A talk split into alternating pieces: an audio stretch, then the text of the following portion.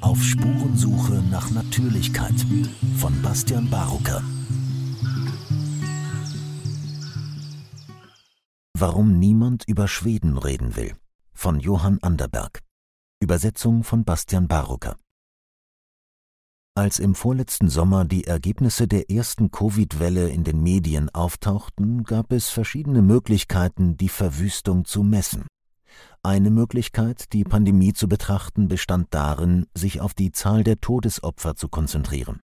Bis Ende Juni waren es weltweit mehr als eine halbe Million. Eine andere bestand darin, die komplizierten Auswirkungen der verschiedenen Maßnahmen zur Bekämpfung des Virus zu bewerten. Als viele Funktionen in der Gesellschaft eingefroren waren, hatten die Menschen zu kämpfen, vor allem die am meisten Gefährdeten.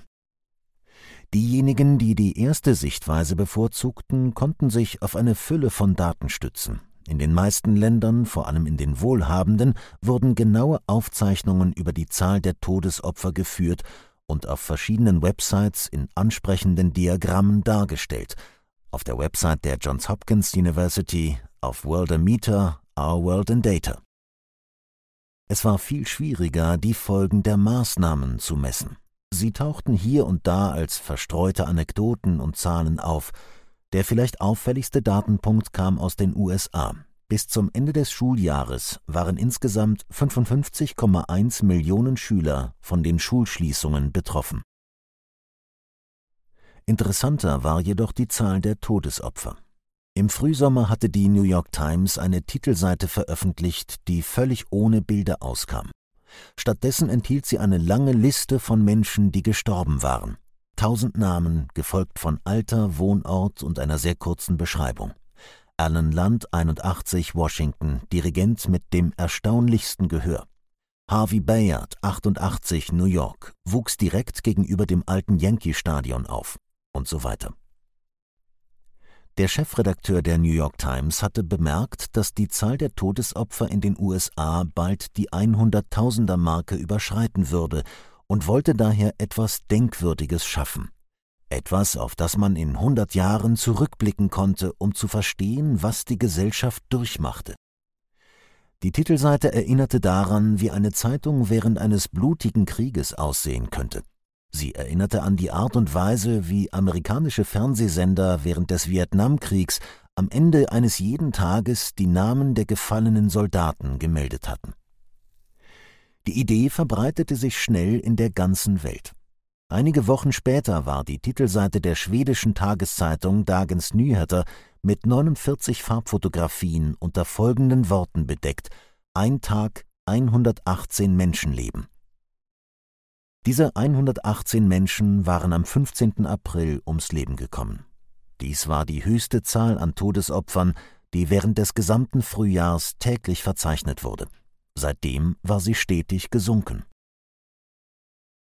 Als der Epidemiologe Johann Giesecke die Zeitung las, war er ein wenig verwirrt.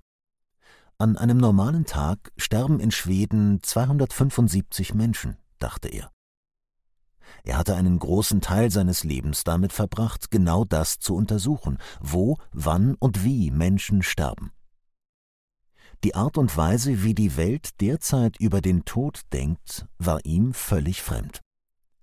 Als er an einer Online-Konferenz in Johannesburg teilgenommen hatte, hatte ein Teilnehmer darauf hingewiesen, dass allein in diesem Jahr mehr als zwei Millionen Menschen auf der Welt an Hunger gestorben waren.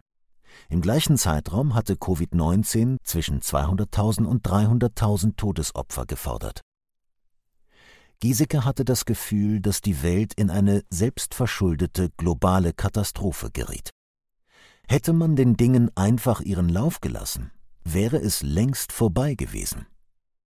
Stattdessen wurde Millionen von Kindern die Bildung vorenthalten.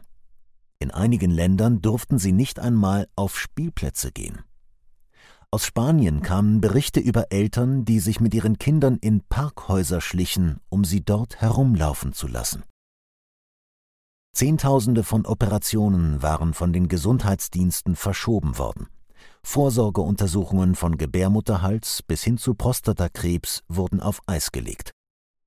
Dies geschah nicht nur in anderen Ländern, auch in Schweden gab es eine Reihe merkwürdiger Entscheidungen. Die schwedische Polizei hatte aus Angst vor dem Virus monatelang keine Autofahrer auf Trunkenheit am Steuer getestet. In diesem Jahr schien es nicht ganz so schlimm zu sein, wenn jemand von einem betrunkenen Fahrer getötet wurde. Es wurde offensichtlich, dass die Medien, die Politiker und die Öffentlichkeit die Risiken des neuen Virus nur schwer einschätzen konnten. Für die meisten Menschen hatten die Zahlen keine Bedeutung aber sie sahen, wie die Gesundheitsdienste in mehreren Ländern überfordert waren. Sie hörten die Berichte von Krankenschwestern und Ärzten. Hier und da in der Welt, in Deutschland, im Vereinigten Königreich, in Ecuador, waren Menschen auf die Straße gegangen, um gegen die Vorschriften, Gesetze und Verordnungen zu protestieren, die ihr Leben einschränken. Aus anderen Ländern kamen Berichte, dass die Menschen begannen, sich über die Beschränkungen hinwegzusetzen. Doch die Kraft des Widerstands blieb schwächer, als Giesecke erwartet hatte. Es hatte keine französische Revolution gegeben, keine weltweite Gegenreaktion. Eine Erklärung für die Passivität der Bürger könnte die Berichterstattung über die Tödlichkeit des Virus in den Medien gewesen sein. Es schien, als habe man ihnen ein unkontextualisiertes Bild davon vermittelt, wie ernst die Covid-19-Pandemie wirklich war. Im Frühjahr und Sommer hatte das weltweit tätige Beratungsunternehmen Kext CNC die Menschen in fünf großen Demokratien, dem Vereinigten Königreich, Deutschland, Frankreich, den USA und Japan, zu allen möglichen Dingen im Zusammenhang mit dem Virus und der Gesellschaft befragt. Das sechste Land, das an der Umfrage teilnahm, war Schweden. Schweden war viel kleiner als die anderen Länder, wurde aber wegen seines einzigartigen Weges durch die Pandemie einbezogen. Die Fragen betrafen alles, von der Meinung der Menschen zu den Maßnahmen der Behörden, über die Lage auf dem Arbeitsmarkt bis hin zu der Frage, ob die Regierungen ihrer Meinung nach Handel und Industrie ausreichend unterstützten. Das zwölfte und letzte Thema der Umfrage umfasste zwei Fragen. Wie viele Menschen in ihrem Land sind an dem Coronavirus erkrankt? Wie viele Menschen in ihrem Land sind daran gestorben? Zur gleichen Zeit, als immer zuverlässigere Zahlen über die tatsächliche Todesrate von Covid-19 eintrafen, wurde nun eine Studie über die Zahl der Menschen durchgeführt, die glaubten, gestorben zu sein. Alternative Zur gleichen Zeit, als immer zuverlässigere Zahlen über die tatsächliche Todesrate von Covid-19 eintrafen, wurde nun eine Studie über die Zahl der Menschen durchgeführt, von denen die Leute glaubten, dass sie an Covid-19 gestorben waren. In den USA schätzte man Mitte Juli, dass im Durchschnitt neun Prozent der Bevölkerung gestorben waren. Wäre dies der Fall gewesen, hätte dies fast 30 Millionen Amerikanern das Leben gekostet. Die Zahl der Todesopfer wurde also um 22.500 Prozent oder das 225-fache überschätzt. Sowohl im Vereinigten Königreich als auch in Frankreich und Schweden wurde die Zahl der Todesopfer um das Hundertfache übertrieben. Die schwedische Schätzung von 6 Prozent hätte 600.000 Todesopfer im Lande entsprochen. Zu diesem Zeitpunkt lag die offizielle Zahl der Todesopfer bei mehr als 5000 und näherte sich 6000 an. Die Angabe der durchschnittlichen Schätzung war vielleicht ein wenig irreführend, da einige Personen sehr hohe Zahlen angaben. Im Vereinigten Königreich lautete die häufigste Antwort, dass etwa ein Prozent der Bevölkerung gestorben sei, mit anderen Worten viel weniger als die durchschnittlichen sieben Prozent, aber es war immer noch eine Zahl, die die Zahl der Todesfälle um mehr als das Zehnfache überschätzte.